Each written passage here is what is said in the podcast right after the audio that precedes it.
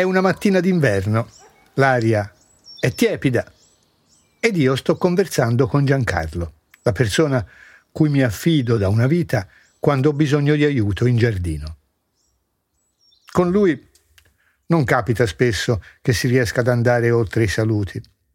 Oggi però, complice questo auspicio di primavera, Giancarlo è di buon umore e siccome lo sono anch'io, ci prendiamo una pausa. Breve per carità, soltanto pochi secondi, però parliamo. Sono stato io a iniziare. Credo d'averlo fatto perché nell'aria c'è un intenso profumo di erbe appena tagliate e averlo respirato ha avuto l'effetto di trasportarmi alla velocità della luce su un campo di calcio distante poche centinaia di metri e qualche decennio. Viaggi come questo durano poco, il ritorno alla realtà in genere è rapido. Quel giorno però mi ribello e tento di conservare qualcosa di quell'esperienza piacevole. Così chiedo a Giancarlo come mai quel campo di calcio adesso è chiuso e in abbandono. Giancarlo conosce il proprietario, così ne discutiamo un po'. Quel mio viaggio vertiginoso e quell'aroma inebriante di erbe falciate avevano però portato con sé anche altro. Per cui domando a Giancarlo se si ricorda dell'allenatore della nostra squadra di calcio di allora, un uomo importantissimo, dato che di quel campo possedeva le chiavi. Gli chiedo cioè se si ricorda del Soriani, la cui voce squillante e la cui tuta logora mi si sono improvvisamente affacciate alla memoria assieme a quel profumo. Ma chi? Ennio. Certo che me lo ricordo, fa subito lui di rimando e accompagna questa esclamazione di pura gioia con un sorriso lieve che, oltre al volto, gli illumina una parte di sé che di solito tiene nascosta. Ennio, sì, lui, rispondo io ricambiando il sorriso. Perché così si chiamava il Soriani, che era lo spazzino del paese e da giovane era stato un buon giocatore. Ennio, Ennio Soriani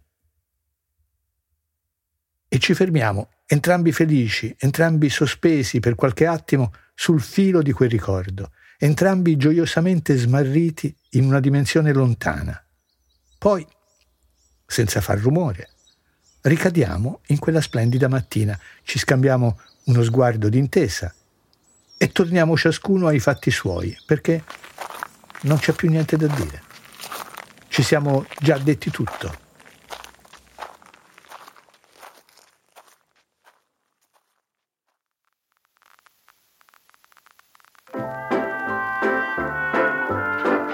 Mi chiamo Roberto Scarpa, ho fatto teatro per tutta la vita, sono un lettore e uno scrittore e ciò che stai ascoltando è Le gocce del colibrì. Passeggiate fra storie vere e di fantasia, avventure nella memoria e incontri con persone indimenticabili. Un tempo da dedicare alla salute, alla felicità e a immaginare insieme il futuro del nostro futuro. In questo undicesimo episodio, intitolato La manutenzione del passato, il colibrì cercherà di capire perché quel ricordo fece sorridere Giancarlo, come un colonnello e una biblioteca cambiarono la vita di un giovane e come costui, diventato ricco come Paperon de Paperoni, decise di sdebitarsi con il destino.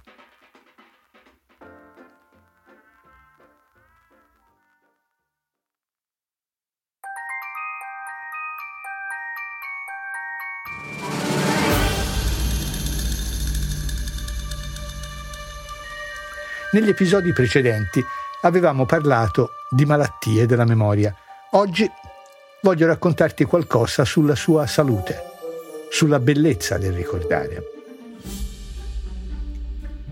È stato, non sarà mai più, ricorda. Con questa frase Paul Oster ci invita a dedicarci alla manutenzione del passato, una cosa che ha da sempre appassionato l'umanità. Noi del Colibrì abbiamo fatto nostro questo invito, tanto che nell'episodio precedente abbiamo espresso il desiderio che in futuro il passato possa tornare ad avere un aspetto migliore rispetto a quello che ha adesso, nella nostra epoca di oblio. Un desiderio tutt'altro che utopico, perché il futuro che avrà il nostro passato dipende soltanto da noi e da coloro che verranno dopo di noi, i giovani, i quali però di passato ne hanno poco o nessuno. Quindi devono fabbricarselo. E siccome è un lavoro rischioso, pieno di trappole e insidie, vanno aiutati in modo che possano fabbricarsene uno ricco, con i mille racconti dei nostri terribili errori e delle nostre straordinarie conquiste, delle nostre atrocità e dei nostri successi. Perché il passato che riusciranno ad avere in futuro dipenderà dallo stato di salute di questa facoltà, la rimembranza. Il racconto con cui ho iniziato, il semplice sorriso di Giancarlo davanti al ricordo di Ennio Soriani, è solo un piccolo esempio degli effetti benefici della memoria, ma è un buon modo per introdurre la goccia di colibrì di oggi, la storia della biblioteca del colonnello Anderson.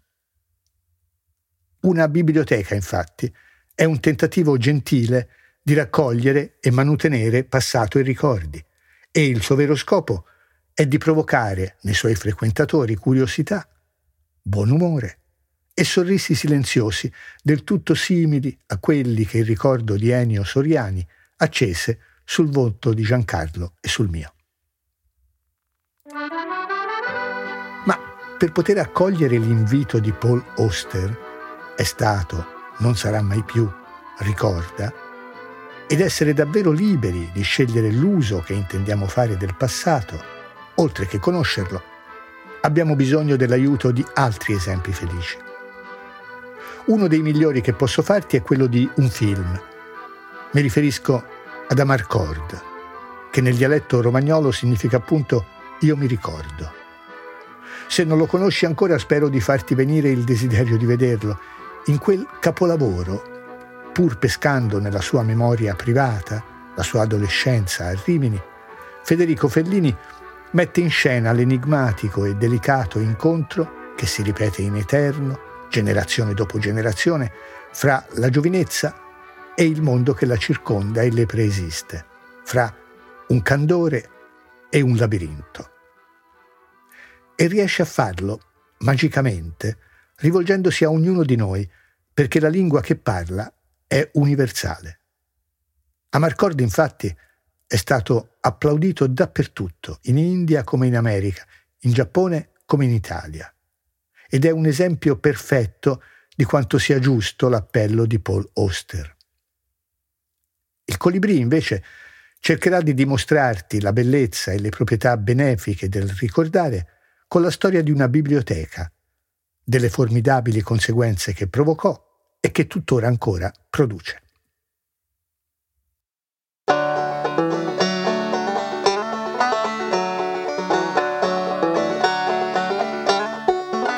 Quindi adesso ci recheremo a Pittsburgh, Pennsylvania, nell'anno 1850. Tanto per intenderci, mancano ancora 11 anni all'inizio della guerra civile americana e 15 anni all'abolizione della schiavitù. Andiamo a Pittsburgh perché per parlare di quella biblioteca dovremo prima conoscere un adolescente sveglio di 15 anni che si chiama Andrew e che è arrivato dalla Scozia sul suolo americano assieme alla madre, al padre e al fratellino due anni prima, nel 1848.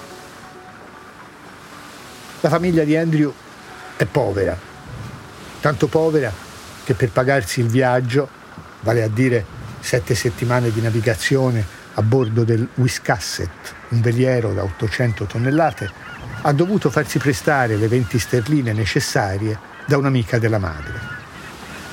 Il motivo per cui i suoi genitori hanno deciso di lasciare l'amata Scozia è uno soltanto, il lavoro. L'introduzione delle macchine a vapore ha gettato sull'astrico l'attività dei piccoli tessitori di Damasco di Dunfermline, antica capitale della Scozia, e William, il padre di Andrew, è uno di loro. Rimasto senza lavoro e caduto in miseria, William può fare soltanto una cosa, vendere all'asta i telai e partire per andare a cercare fortuna in una terra giovane, ancora piena di opportunità. Quindi la famiglia arriva a New York e lì riceve subito un consiglio dagli addetti all'immigrazione. Per trovare una sistemazione è meglio che vadano ad Allegheny, una piccola cittadina che oggi è diventata un quartiere di Pittsburgh. Un altro viaggio dunque, che oggi richiede poche ore, ma che allora durò tre settimane. Ad Allegheny, Andrew, che ha 13 anni, comincia subito a lavorare in un cotonificio come Bobbin Boy. Viene chiamato Bobbin Boy un bambino che ha il compito di portare le bobine vuote alle donne e di riportarle poi indietro quando sono piene di tela. È un lavoro che si svolge vicino ai telai meccanici e questi sono sempre in movimento, perciò è rischioso e gli incidenti sono frequenti, incidenti gravi perfino mortali. Andrew però è fortunato, se la cava e dopo un paio di anni, nel 1850, riesce a fare il suo primo passo sulla scala della promozione sociale.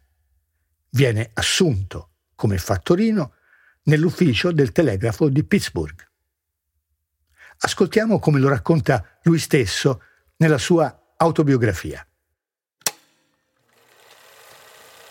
Quello di Fattorino fu il mio primo vero inizio. Dallo scantinato buio in cui, annerito dallo sporco del carbone, azionavo una macchina a vapore per due dollari a settimana, fui innalzato fino al paradiso. Avevo a mia disposizione giornali, penne, lapis e soprattutto tanto sole. Non c'era giorno in cui non potessi imparare qualcosa e scoprire quanto avessi da imparare e quanto poco sapessi. Nel nuovo lavoro Andrew deve infatti imparare tante cose sconosciute. Per esempio, gli indirizzi delle varie case commerciali a cui sono indirizzati i telegrammi. Conoscendoli sarà più rapido nelle consegne. Perciò comincia ad appuntarsi i nomi delle tante imprese che si trovano sui due lati della strada. La sera poi li impara a memoria. E così, in poco tempo, è in grado di dire i nomi di tutte le imprese di entrambi i lati della via nel giusto ordine, anche a occhi chiusi. Il passo successivo è imparare a conoscere gli uomini che lavorano in quelle imprese, perché se si è fortunati può capitare di incontrarne qualcuno per strada. Quando succede si può consegnargli subito il telegramma, risparmiare un bel po' di tempo e magari rimediare una mancia. La vita di Andrew come fattorino del telegrafo è felice e ricca di soddisfazioni. Ci sono negozi di frutta, dove talvolta riceve una tascata di mele per la pronta consegna di un messaggio, botteghe di fornai e pasticcerie che talvolta gli regalano pane o dolci, uomini gentili che si complimentano con lui per la sua rapidità e che qualche volta gli chiedono di consegnare un messaggio mentre torna in ufficio. Insomma, è un impiego in cui non gli è difficile farsi notare e farsi notare è ciò di cui Andrew ha bisogno per farsi strada. C'è un'unica nota negativa.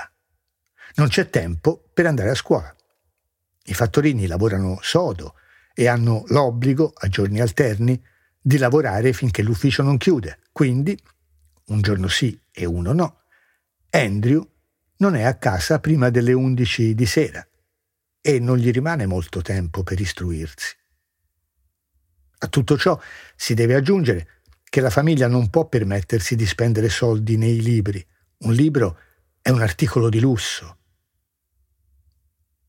È in questo scenario che improvvisa come una benedizione dal cielo sul giornale locale, il Pittsburgh Dispatch, appare una notizia che per Andrew equivale alla scoperta della mappa di un tesoro.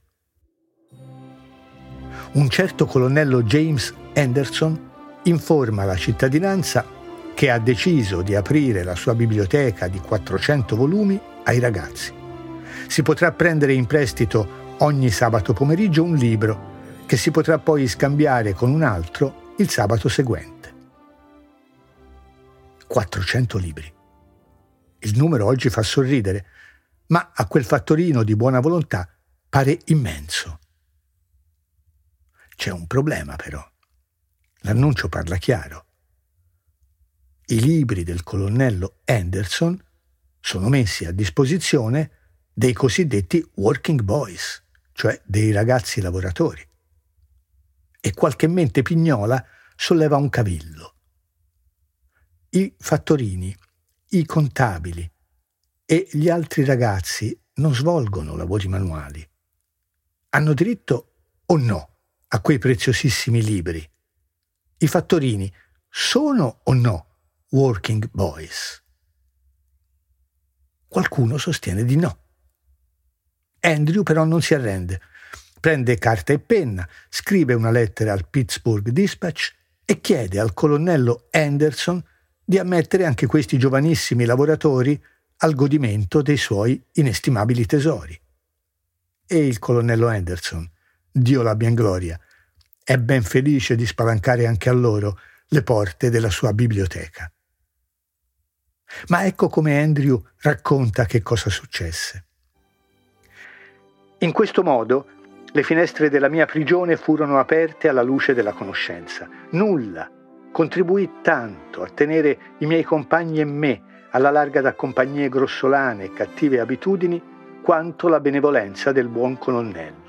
La fatica del giorno e il lungo orario del servizio notturno erano alleviati dal libro che portavo con me e che leggevo negli intervalli che potevo strappare al dovere.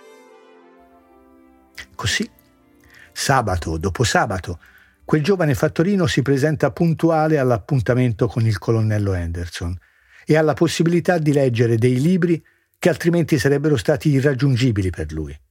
E, sabato dopo sabato, grazie al colonnello Anderson, avviene un'altra cosa, una cosa imprevedibile. Fra quel giovane fattorino e i libri scocca una scintilla e nasce una straordinaria amicizia. Un'amicizia che, scrive Andrew, vale più di tutti i tesori che furono mai accumulati dall'uomo. Senza quell'amicizia la mia vita sarebbe stata intollerabile. Finisce qui la storia della biblioteca del colonnello Anderson. Non finisce qui invece la storia di Andrew. Ma la sua storia ci porterebbe lontano. Di che cosa avvenne a quel simpatico fattorino ti racconterò soltanto il succo e il finale. Il succo è che Andrew, crescendo, diventa l'uomo più ricco al mondo dopo Rockefeller. E il finale è che quando raggiunge la venerabile età di 65 anni, cioè nel 1900, prende una decisione che stupisce tutti. Tutti, tranne chi lo conosce. Vende tutto ciò che ha costruito e accumulato. A comprare è un signore molto ricco, un finanziere che si chiama JP Morgan. Andrew si trova così a disporre di una somma gigantesca, una somma mai vista prima, 480 milioni di dollari che, qualcuno ha calcolato, corrispondono a circa 310 miliardi di dollari di oggi. Andrew ha le idee chiare su come utilizzare quel tesoro enorme. Ha deciso che negli anni che gli rimangono lo spenderà per realizzare un nuovo progetto cui tiene molto e che ritiene molto più importante e difficile di ciò che ha fatto fino ad allora. Ma è giunto il momento di dare un cognome a quel ragazzo. Andrew, di cognome, faceva Carnegie. Andrew Carnegie. È probabile che la parola Carnegie abbia dato una scossa all'albero della tua memoria e che dai suoi rami si sia levato il frullo di qualche sbiadito ricordo. Una delle più importanti sale da concerto del mondo si chiama infatti Carnegie, Carnegie Hall, e si chiama così perché è stata concepita, costruita e donata alla città di New York proprio da quel fattorino del telegrafo.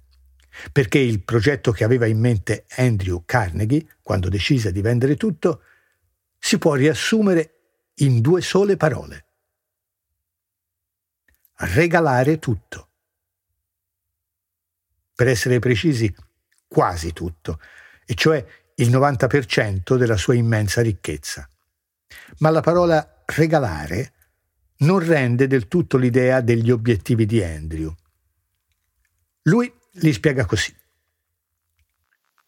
Mi sono risolto a smettere di accumulare ricchezze e a iniziare il compito infinitamente più serio e difficile di una saggia distribuzione delle stesse. Quelli che lo conoscono, come ho detto, non sono stupiti.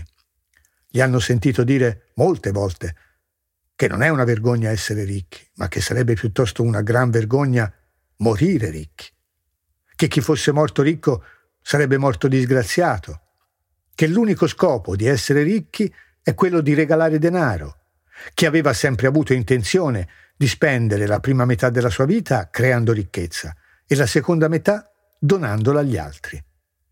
E Andrew non è tipo da parlare a vanvera. Così, anche quella volta, è di parola. Nel passare all'azione ha un'altra grande preoccupazione. Fare il massimo bene e procurare il minor male possibile. Il male, sì. Perché secondo Andrew la beneficenza può avere effetti maligni. Teme, e lo scrive, che ogni mille dollari spesi in beneficenza 950 vengano utilizzati in modo scriteriato, ricompensando il vizio anziché la virtù. Andrew è sempre stato diffidente nei confronti della carità. È stato proprio questo a procurargli la fama di terribile taccagno e a far sì che il creatore di Paperon dei Paperoni, Karl Barks, nell'inventare il personaggio, anche a lui si sia ispirato. La verità però è un po' più complessa. Ammesso che sia avaro, Andrew è prima di tutto un imprenditore. Quindi è abituato a fare attenzione ai bilanci e a controllare con cura le voci di spesa. Questa abitudine lo ha convinto di una cosa.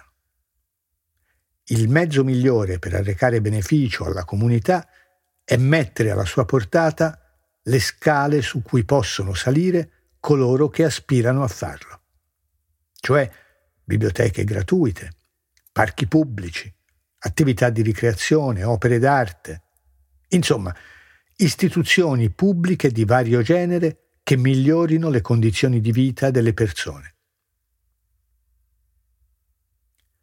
Questo è il modo che Andrew sceglie per procedere alla restituzione della sua ricchezza eccessiva alla comunità, trasformare quella ricchezza in beni pubblici duraturi, opere solide, istituzioni che siano in grado di sopravvivergli e di produrre benessere a lungo.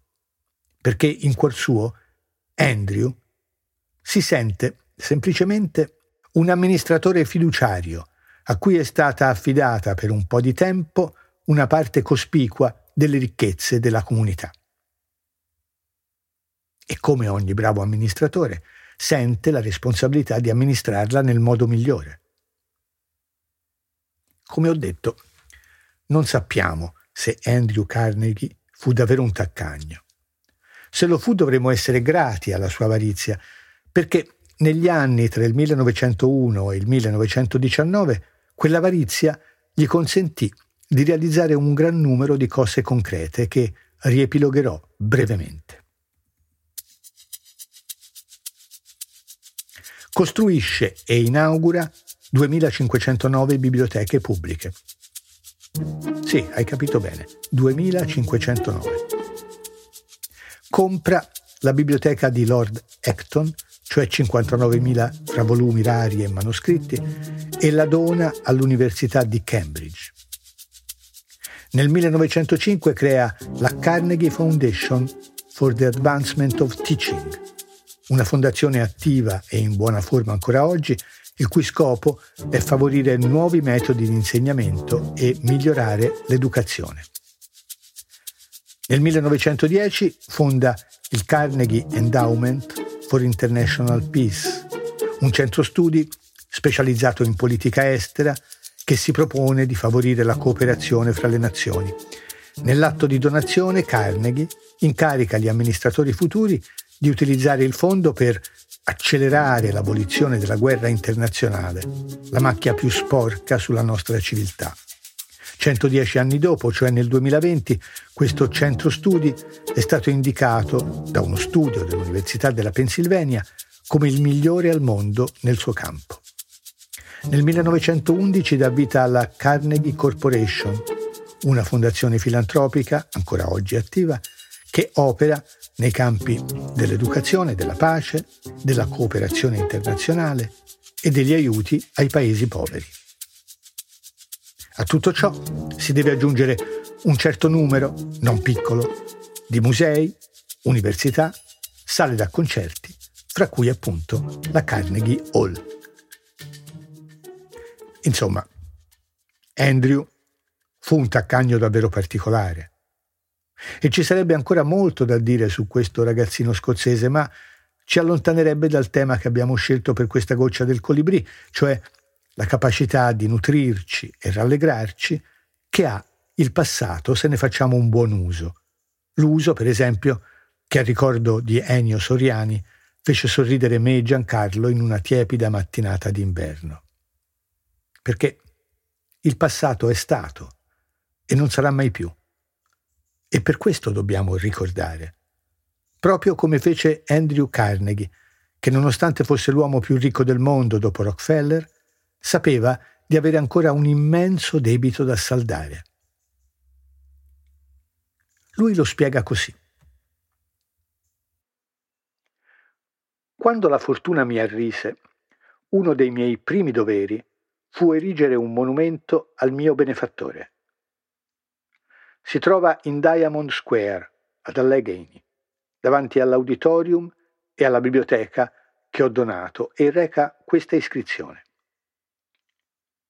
al colonnello James Anderson, fondatore delle Free Libraries nella Western Pennsylvania.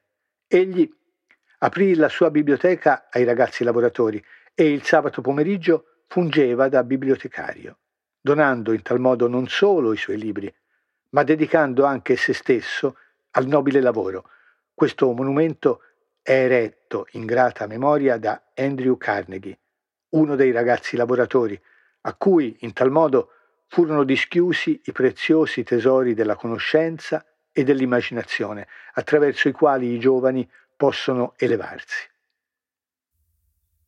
Secondo Carnegie, questo piccolo tributo dava soltanto una vaga idea della profonda gratitudine che ancora provava per ciò che il colonnello aveva fatto per lui e per i suoi compagni. Grazie all'esempio del colonnello Henderson, Carnegie il fattorino più ricco al mondo, era giunto alla conclusione che il modo migliore per utilizzare il suo denaro era di spenderlo per fondare delle biblioteche pubbliche.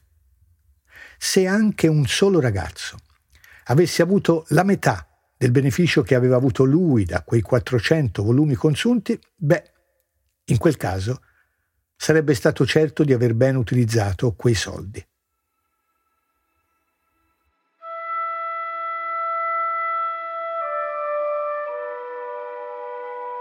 Poco tempo prima di morire, Andrew volle tornare in Scozia, nella sua città natale. Fu lì che un vecchio amico della famiglia gli raccontò una storia che lui ignorava, una storia che però, così gli disse quel vecchio, doveva assolutamente conoscere. William Carnegie, suo padre, prima di essere costretto a emigrare, era stato uno dei cinque tessitori che, mettendo in comune i pochi libri che possedevano, avevano creato la prima biblioteca circolante di Dunfermline. Quel vecchio gli rivelò che quei cinque tessitori generosi erano così poveri che per trasportare i libri erano costretti a metterli dentro ai grembiuli da lavoro e ai secchi per il carbone. Fu così che Andrew scoprì di avere inconsapevolmente seguito una tradizione inaugurata da suo padre. Ne fu orgoglioso. Non avrebbe potuto desiderare una discendenza familiare migliore di quella, essere figlio e continuatore di un tessitore che aveva fondato una biblioteca, essere figlio di un sognatore.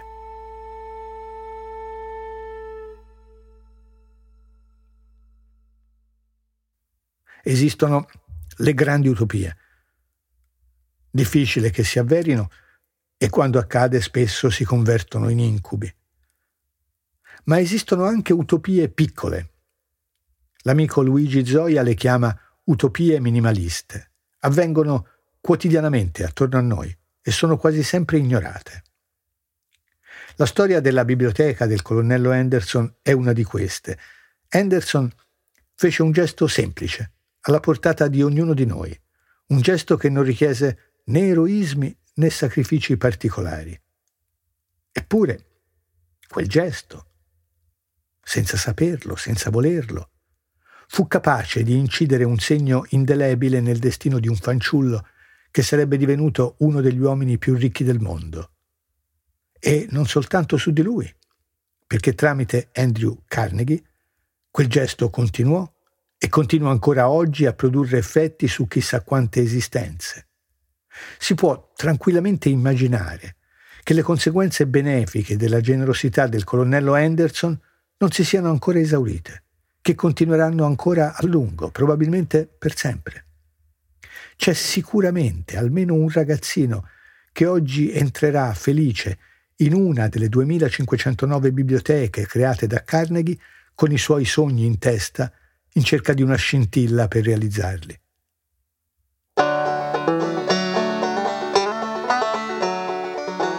Non si sa perché il colonnello Anderson ebbe l'ispirazione di mettere la sua biblioteca di 400 volumi consunti a disposizione dei ragazzi lavoratori. Non si sa che cosa o chi lo aveva ispirato. Forse dovremmo ringraziare sua madre o un amico o chissà chi altro. Perché i gesti, non soltanto quelli virtuosi purtroppo, si trasmettono come il DNA di generazione in generazione e, per dirla con una frase di Andrew, nessuna azione gentile andrà mai perduta. Almeno finché ci sarà qualcuno capace di compiere il gesto gentile di ricordarla.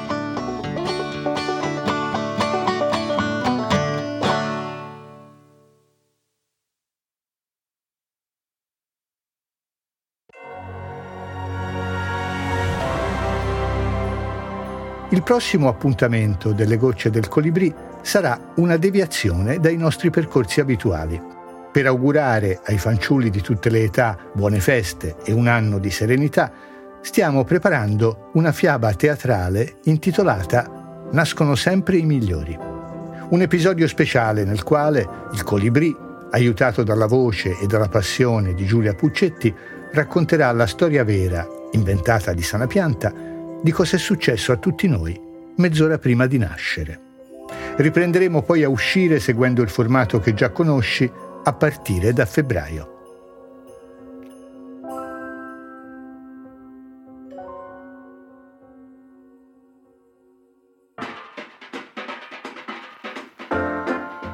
Le gocce del colibrì non ha né sponsor né fini commerciali, il suo unico scopo è il divertimento.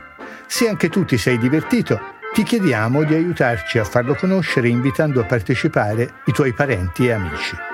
I nuovi episodi escono il primo fine settimana di ogni mese sui canali podcast di Google e Apple, su Spotify e su YouTube. Se vuoi essere aggiornato prima di ogni uscita, potrai andare sul sito www.robertoscarpa.com e iscriverti alla newsletter.